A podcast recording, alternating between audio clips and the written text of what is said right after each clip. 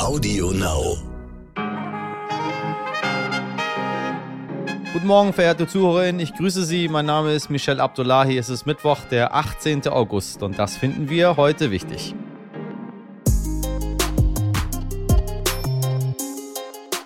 Mit Blick auf Afghanistan haben wir gestern mit dem Finger auf die USA gezeigt. Heute sagt uns die Politikwissenschaftlerin Ursula Münch, warum auch die deutschen PolitikerInnen in der Krise ein eher hilfloses Bild abgeben und warum sich Armin Laschet mit seiner Aussage 2015 darf sich nicht wiederholen vor einer klaren Haltung drückt.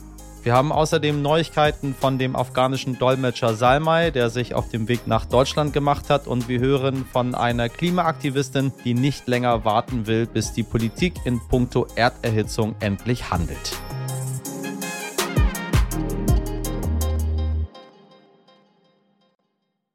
Zunächst aber blicken wir im Schnelldurchlauf auf das, was heute sonst noch so wichtig ist. Einen weiteren Streik, den hat die Lokführergewerkschaft GDL im Tarifstreit mit der Deutschen Bahn angekündigt. Ein Datum steht noch nicht fest. Der Streik könnte sich aber diesmal auch über ein Wochenende erstrecken, so die GDL. Eine achtköpfige Ermittlungsgruppe mit dem Namen Vakzin, die hat die Polizeidirektion Oldenburg ins Leben gerufen. Ermittelt wird gegen jene Krankenpflegerin, die in Shortens Corona im Spritzen mit Kochsalzlösung aufgezogen hat. Knapp 10.000 möglicherweise Betroffene sollen nun nachgeimpft werden. Vor Gericht muss sich ab heute der frühere Pop-Superstar R. Kelly verantworten, und zwar in New York. Er soll gemeinsam mit Angestellten jahrelang Mädchen und Frauen zum Sex gezwungen haben. Nun droht ihm jahrzehntelange Haft. In Sicherheit bringen müssen sich tausende Menschen in Südfrankreich. Dort wüten nämlich großflächige Waldbrände. Vorangegangen war dort eine Hitzewelle. Auch andere Länder kämpfen derzeit mit Extremwetterlagen. In der Türkei und in Norditalien ist es zu Starkregen gekommen. Häuser und Brücken sind eingestürzt. Ja, Extremwetter, das ist wissenschaftlich inzwischen unumstritten, ist eine Folge der Erderhitzung, meine Damen und Herren. Und der Kampf dagegen, auch das ist klar, geht nach Meinungen der ExpertInnen viel zu langsam. Seit Montag blockieren deshalb wieder KlimaaktivistInnen Straßen oder besetzen Plätze in der deutschen Hauptstadt. Die meisten AktivistInnen setzen sich ganz einfach auf die Fahrbahn. Einige kleben sich aber auch mit Sekundenkleber fest, um die Polizeieinsätze in die Länge zu ziehen. Anstatt nur über sie zu berichten, wollten wir wissen, wer diese Menschen sind, die im Klimaaktivismus schon lange nicht mehr nur freundlich protestieren. Und wir haben sie ganz einfach gefragt. Ich heiße Luisa, ich bin 22 Jahre und bin hier aus Nürnberg angereist. Ich bin derzeit Verwaltungskraft im Impfzentrum und fange im Oktober ein Studium an. Bisher habe ich bei ähm, der Kunstperformance der Red Rabbits am Brandenburger Tor teilgenommen und mich auch schon einmal auf die Straße zum Blockieren gesetzt. Ich bin aus Bayern hier angereist, um zu protestieren und ein Zeichen zu setzen. Ich möchte, wenn ich so alt bin wie beispielsweise Armin Laschet, auch noch auf einem lebenswerten Planeten leben. Und ich kann mir nicht vorstellen, meinen Kindern, die ich eigentlich gerne bekommen würde, ich kann denen nicht in die Augen schauen, ohne ein schlechtes Gewissen zu haben und zu sagen, ich habe nichts gegen den Klimawandel getan. Ehrlich gesagt bin ich sehr einverstanden mit den Gründen für die Proteste. Allerdings bin ich skeptisch, ob ziviler Ungehorsam wirklich die richtige Lösung ist. Äh, verschreckt man so nicht viele Leute, die man eigentlich für das Thema gewinnen müsste? Luisa sieht das anders. Für mich und all meine MitstreiterInnen ist der zivile Ungehorsam die einzige und letzte Möglichkeit der Politik zu zeigen, wie wichtig der Klimaschutz ist und vor allem Fridays for Future hat einiges erreicht, aber viele von uns führen uns einfach weiterhin so ungehört, weil wir keine Handlungen sehen. Und trotz des IPCC-Berichts, der gerade erst herausgekommen ist, reagiert vor allem die CDU einfach nicht auf den friedlichen angemeldeten Protest. Und das ist schade. Und uns bleibt einfach nicht mehr die Zeit, um abzuwarten, bis der letzte Klimaleugner verstanden hat, dass die Uhr einfach geschlagen hat und dass wir keine Zeit mehr haben und jetzt handeln müssen. Ja, egal, wie Sie zu den Protesten in Berlin stehen, die Klimakrise ist so wichtig und dringend wie kaum ein anderes Thema. Ehrlich gesagt kann ich gut verstehen, wenn junge Menschen dabei die Geduld mit unserer Politik verlieren und dann die Konfrontation suchen. Hier im Podcast sprechen wir immer über die Themen, die uns als Redaktion heute wichtig sind. Und damit geht es natürlich gleich weiter. Immer wieder bekommen wir aber auch von Ihnen, liebe Hörer, in Mails, in denen Sie uns sagen, was Sie heute wichtig finden. Vorgestern zum Beispiel erreichte uns die Mail einer Hörerin, die uns zum Nachdenken gebracht hat. Ich schalte deswegen jetzt kurz zu meiner Kollegin Mirjam, die sich äh, näher damit beschäftigt hat. Genau, Michelle. Und zwar hat uns eine Hörerin geschrieben namens Anne Ile an unsere Mailadresse heute wichtig stern.de. Und sie hat uns einerseits gelobt, dass sie uns sehr gerne fast jeden Tag hört, aber sie hat auch eine kleine Kritik angebracht. Und zwar betraf das die Meldung über den verstorbenen Fußballer Gerd Müller. Und ich lese das einfach mal kurz vor. Und zwar hat sie geschrieben, Gerd Müller ist nicht eingeschlafen, sondern verstorben oder besser noch gestorben. Als Anästhesistin arbeite ich unter anderem auch auf einer Palliativstation und weiß um die Bedeutung von Sprache. Ein Mensch, der stirbt, schläft nicht ein. Das ist eine etwas unklare Ausdrucksweise und fördert das leider immer noch tabuisierte Umgehen mit dem Thema Tod und Sterben.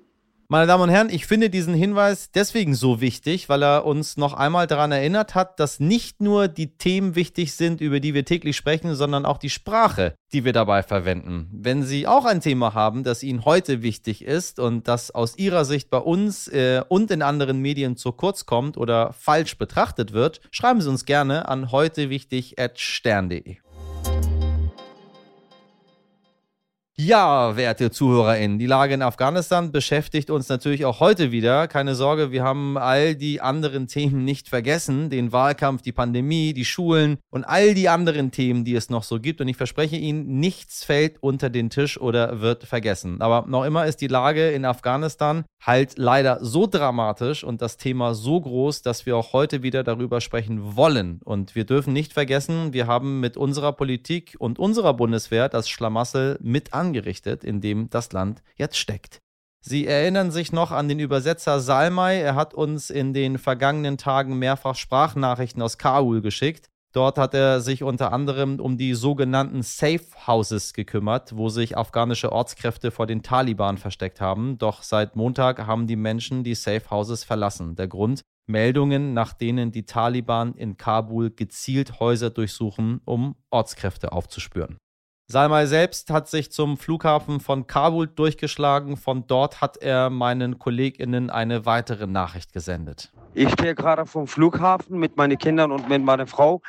Äh, es sind hier zehntausende Leute, die reingehen wollen und das ist sehr schwer, mit der Familie reinzugehen. Und die Taliban schießen auch in Luft, damit die Leute auseinandergehen. Aber äh, das ist eine richtige Chaos hier.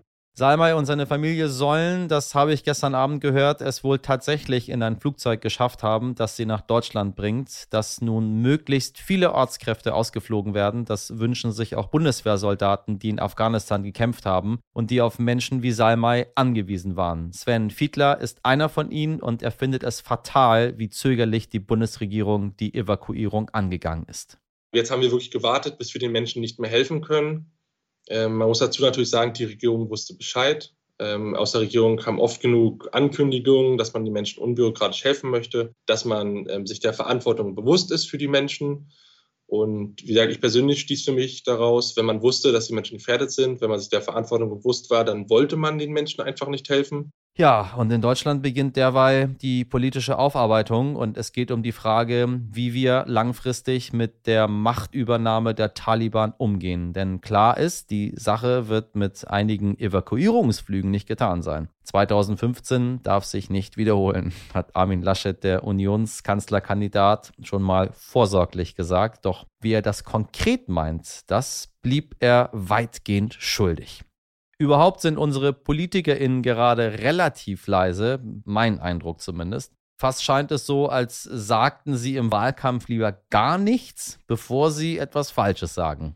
Genau darüber habe ich mit der Politikwissenschaftlerin Ursula Münch gesprochen. Sie leitet die Akademie für politische Bildung in Tutzing. Frau Professor Münch, ich grüße Sie. Ich freue mich dabei zu sein, danke. Sagen Sie, wir haben jetzt so den ganz heißen Teil des Wahlkampfes und plötzlich sind unsere PolitikerInnen verschwunden, wenn wir jetzt mal das Thema Corona nehmen. Der Bundesgesundheitsminister war monatelang omnipräsent und plötzlich äh, sind sie alle weg. Die Zahlen gehen nach oben, keiner ist zu erreichen. Herr Scholz, Frau Baerbock, Herr Laschet, keiner möchte sich mehr so richtig dazu äußern. Ähm, warum ist das so? Jetzt gerade, wo man die Spitzenpolitiker in so dringend braucht? Also meines Erachtens hat es was mit den vielen Themen zu tun, denn die, die jetzt auf einmal hochploppen. Einerseits natürlich weiterhin Corona, dass man gehofft hat, dass es kein Thema sein würde. Äh, wir haben die Umweltkatastrophen, die Flutkatastrophen einerseits in Deutschland, andererseits äh, die Waldbrände im Süden Europas und jetzt natürlich noch das neue Thema äh, Afghanistan. Und so sind auf einmal sehr viele Themen einerseits, äh, die natürlich dann äh, im Grunde auch ja öffentliche Aufmerksamkeit beanspruchen und wo man natürlich sich handlungsfähige Politiker wünschen würde. Und wir haben zum anderen aber die Wahrnehmung, und das ist ja berechtigt, die Selbstwahrnehmung, äh, dass man anscheinend äh, vor allem mit Fehlern wahrgenommen wird. Ja. Und da scheint zumindest vorübergehend die Devise gewesen zu sein, lieber sich gar nicht so sehr zu positionieren, äh, um ja Fehler zu vermeiden. Ich gehe aber mal davon aus, dass das nicht so weitergehen kann und nicht so weitergehen wird. Äh, äh, selbst wenn die äh, PolitikerInnen gar nichts gemacht haben, sondern nur mal, sage ich mal, bei der Flut vorbeigeschaut haben dort, um mit den Menschen zu sprechen, wo man sich denkt, das ist gar nicht so schwierig, äh, einmal dort hinzugehen und dann den Leuten äh, Mut zu machen. Äh, steht Herr Laschet im Hintergrund und er kichert, ist in einem, in einem sehr dummen Moment eingefangen worden. Also er stand da ja lange, lange Zeit sehr betrübt und dann kam diese eine Szene.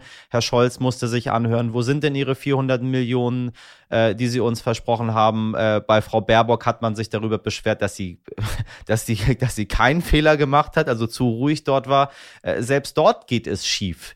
Äh, hängt es damit zusammen, dass wir das erste Mal seit langem keinen amtierenden Bundeskanzler oder Bundeskanzlerin haben, die mit im Wahlkampf drin ist, sondern alle drei sich selbst überlassen sind? Also das spielt sicherlich eine Rolle und wir haben ja auch erlebt, die öffentliche Reaktion auf das Auftreten von Angela Merkel, äh, die ja auch in den Flutgebieten vor Ort war, ja. die das einerseits sehr souverän gemacht hat, aber eben andererseits völlig anders beobachtet worden ist. Wir leben äh, dank digitaler Medien endgültig im Zeitalter, ein Kollege von mir hat es genannt, Herr Pörksen, der Sichtbarkeitsrevolution beziehungsweise der Totalausleuchtung der Politik.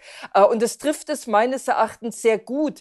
Äh, und es ist tatsächlich so, im Grunde kann man eigentlich fast nur Fehler machen. Und wenn man nichts macht, ist es natürlich auch ein Fehler. Also ich beneide da auch niemanden, Leuten in dieser Situation, wo einerseits die Not so groß ist, andererseits die Aufmerksamkeit riesig ist und alles immer in diesen digitalen Schleifen ja auch ständig wieder neu gesendet wird. Das hatten wir in früheren Zeiten, als es nur ein paar Fernsehprogramme gab. Das hatten wir bekanntlich alles nicht. Also da beneide ich niemanden, Wahlkampf machen zu müssen wie gehen wir denn damit um? Das wird sich ja nicht verändern. Es wird ja nicht wieder dazu kommen, dass wir nur noch zwei Zeitungen und drei Sender haben, sondern ganz im Gegenteil. Gott sei Dank nicht. Es wird immer mehr werden. Die Beobachtung wird immer mehr werden. Sie haben recht. Jeder zückt heute sein Handy. Ähm, noch schlimmer, jeder hat zu allem eine Meinung. Dann werden teilweise Unwahrheiten verbreitet, Dinge aus dem Zusammenhang gerissen. Alles schön und gut auf der einen Seite. Auf der anderen Seite erwarte ich von Menschen, die Bundeskanzler oder Bundeskanzlerin werden möchten, also dieses hohe, hohe, hohe Amt anstreben, dass man dann damit umgehen kann. Es ist ja nicht so, dass jetzt da irgendwer mal, äh, weiß ich nicht, in irgendeiner Castingshow gecastet wurde und dann sagt man hier, Frau Müller, Sie werden jetzt Bundeskanzlerin und die hat Angst, Fehler zu machen. Herr Laschet ist seit Jahren äh, Ministerpräsident. Äh, Herr Scholz hat Hamburg hier lange, lange Zeit regiert. Er saß neben Herrn Trump hier in der Elbphilharmonie. Also da muss ich sagen, liebe Politikerin, kommt also das kann doch nicht angehen. Ja, da haben Sie einerseits recht. Natürlich erwartet man sich Souveränität und mehr Souveränität. Aber andererseits, ja, was heißt schon Souveränität im Verständnis unserer digitalen Mediengesellschaft? Ich erwarte mir in erster Linie von unserem politischen Personal, dass sie in der Lage sind, Entscheidungen zu treffen, dass sie in der Lage sind, Mehrheiten zu bilden und diese Entscheidungen nicht nur zu treffen und nicht nur tolle Sprüche auf Twitter rauszuhauen, ja, ja. sondern auch umzusetzen. Und wir erleben doch jetzt gerade in dieser katastrophalen Situation, äh, außenpolitischen Situation und humanitären Situation, Es genügt nicht, wenn man verkündet, was alles gemacht werden sollte. Und es ist zwar rührend, äh, wenn ein Außenminister oder auch wer ähm, auch immer äh, seine Betroffenheit ausdrückt. Aber ich will keinen Außenminister, der Betroffenheit verkündet. Ich will einen Außenminister, ja. der mit einem Apparat umgeht und rechtzeitig erkennt, äh, wenn sich Sachen zuspitzen. Das kann man aber auch auf anderes Regierungspersonal beziehen. Also insofern warne ich davor und halte es für nicht angemessen, wenn wir nur dieses äußere Erscheinungsbild äh, dann zum Maß aller Dinge machen und gleichzeitig aber immer diese Pseudo-Authentizität, schwieriges Wort, äh, einfordern. Äh, das sind doch alles, das ist doch alles nur äußere Wahrnehmungen. Ich erwarte, wie gesagt, von politischem Personal deutlich anderes, deutlich mehr. Inhalte, Fähigkeiten, Apparate anzuleiten, Fähigkeiten, Entscheidungen zu finden und Fähigkeiten, das auch parlamentarisch abzusegnen. Wie sich einer mit welchen Gummistiefeln in der Flutkatastrophe macht, ist zwar für die öffentliche Wahrnehmung relevant, das bestreite ich nicht, das entscheidet aber nicht über Kanzlerinnen und Kanzlerfähigkeit. Wenn wir jetzt mal auf die aktuelle Lage zu sprechen kommen in Afghanistan. Äh, nun, das scheint für das politische Personal sehr überraschend zu kommen, äh, was mich wiederum sehr überrascht, wenn wir uns anschauen, dass die Grünen bereits im Juni Anträge reingebracht haben, äh, dass man die Ortshelfer ausfliegen sollte, weil man schon angenommen hat, was passieren könnte. Die iranische Regierung hat vor mehreren Monaten schon damit begonnen, Pufferzonen an der afghanischen Grenze aufzubauen. Äh, und unser Bundesaußenminister fühlt fühlt sich überrumpelt. Äh, äh, Frau Kram-Karrenbauer ist völlig überrascht. Das überrascht mich so sehr, dass ich mich frage, wie wird diese Sache sich auf den Wahlkampf jetzt auswirken? Weil das alles zusammen, muss ich sagen, kam jetzt doch sehr überraschend. Das, was in Afghanistan passiert und die Überraschung unseres Spitzenpersonals. Ja, stimme ich zu. Und das ist jetzt im Grunde, da kommt so was ganz Unheilvolles, das sich da zusätzlich zusammenbraut. Äh, wir haben ohnehin in der deutschen Gesellschaft, unabhängig von der Wahl, äh, die Stimmung, dass man den politischen Establishment, wie es manchmal genannt wird, sprich äh, den Repräsentanten, den Amts- und Mandatsträgern, nur bedingt etwas zutraut, nicht mehr allzu viel zutraut. Das war zu Beginn von Corona, sind diese Werte nach oben gegangen, da war relativ hohes Regierungsvertrauen, das ist jetzt wieder ganz stark zurückgegangen. Das baut sich aber schon seit Jahren so auf. Wir haben das schon während der sogenannten Banken- und Währungsfinanzkrise so gehabt. Das ist dann während der Migrationskrise des Jahres 2015, 2016 ganz eklatant nach oben gegangen, äh, durch die Pandemie nochmal gesteigert worden. Also es besteht so ein, ein ein gewisses ja, Misstrauen gegenüber staatlicher Handlungsfähigkeit. Und das ist etwas, äh, was durch populistische Parteien, durch die AfD ganz massiv noch befördert wird, äh, wo sich die AfD geradezu dran weidet und sie findet leider auch immer wieder Anlass. Und jetzt kommt auch noch diese einerseits außenpolitischen Krisensituation dazu, andererseits diese sich anbahnende oder ja anbahnend, sie ist längst vorhanden, aber aus europäischer Perspektive bahnt sie sich an, weil sich das natürlich auch auf die europäischen Staaten auswirken wird, diese humanitäre Krise.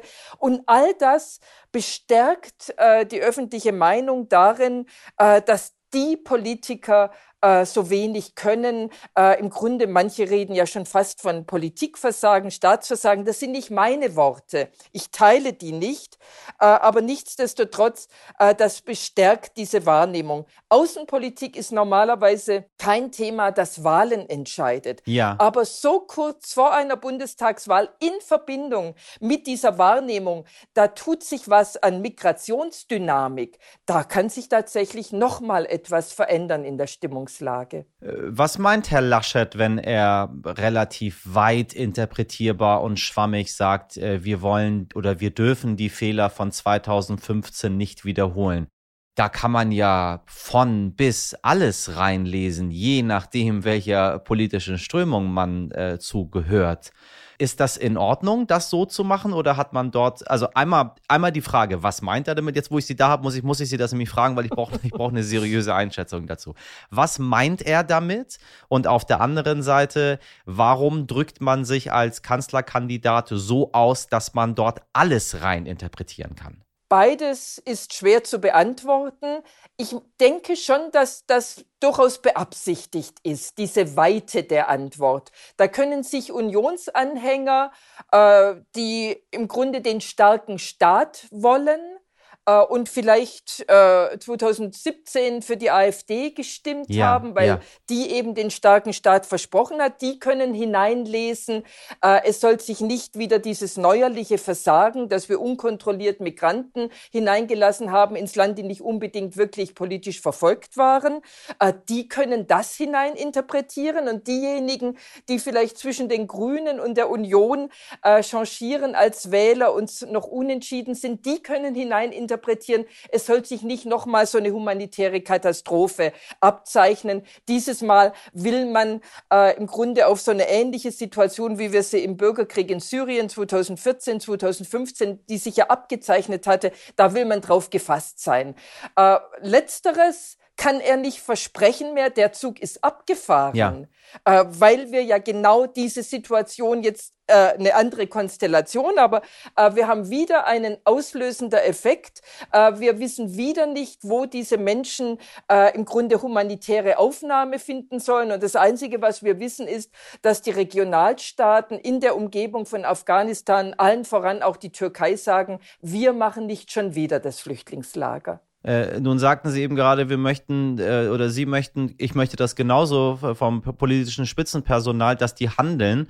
Äh, da haben wir jetzt Herrn Laschet, der uns aber, ähm, der nicht handelt, sondern uns rätseln lässt. Wie geht das zusammen? Ist das in Ordnung? Ist so ein Mensch überhaupt dann tragbar als zukünftiger Bundeskanzler, der in, wir reden jetzt hier um Menschenleben. Es geht nicht darum, dass man irgendwie mal guckt, dass perspektivisch sich irgendwelche Wirtschaftsbeziehungen äh, wieder regeln, sondern es geht darum, dass Menschen sich an Flugzeuge klammern, die kurz davor sind abzuheben, weil sie Angst äh, haben, äh, hingerichtet zu werden in ihrem Land. Äh, warum macht Herr Laschet das? Laschet ist kein Außenpolitiker. Da hätte sich von der CDU äh, sein Mitkonkurrent Norbert Röttgen sicherlich deutlich profunder geäußert. Aber der Zug äh, ist abgefahren. Laschet ist jetzt in der Position.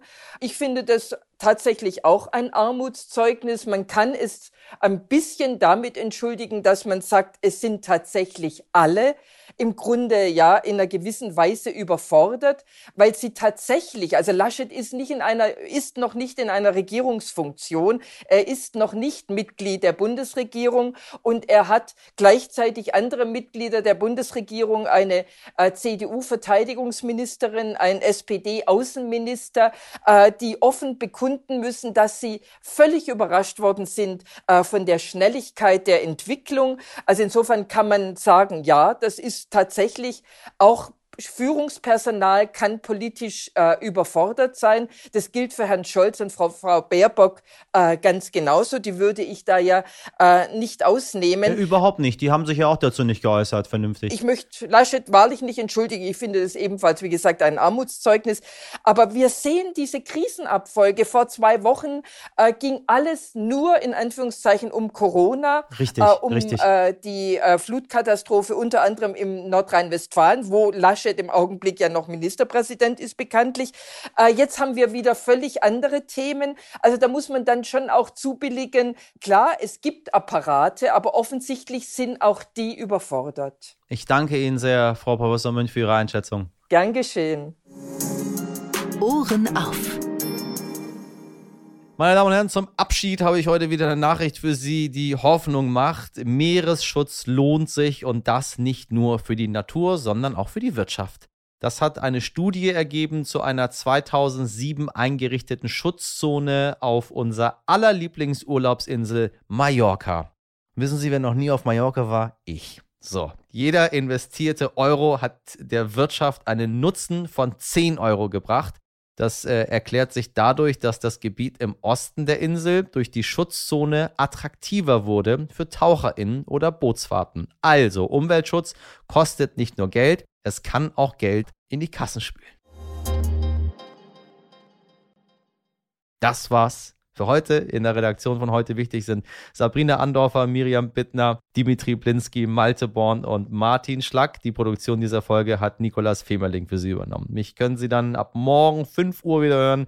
Noch ein Tipp, abonnieren Sie uns, damit Sie keine Folge verpassen. Jetzt wünsche ich Ihnen einen schönen Tag und machen Sie was draus. Bis morgen, Ihr Michel Abdullahi.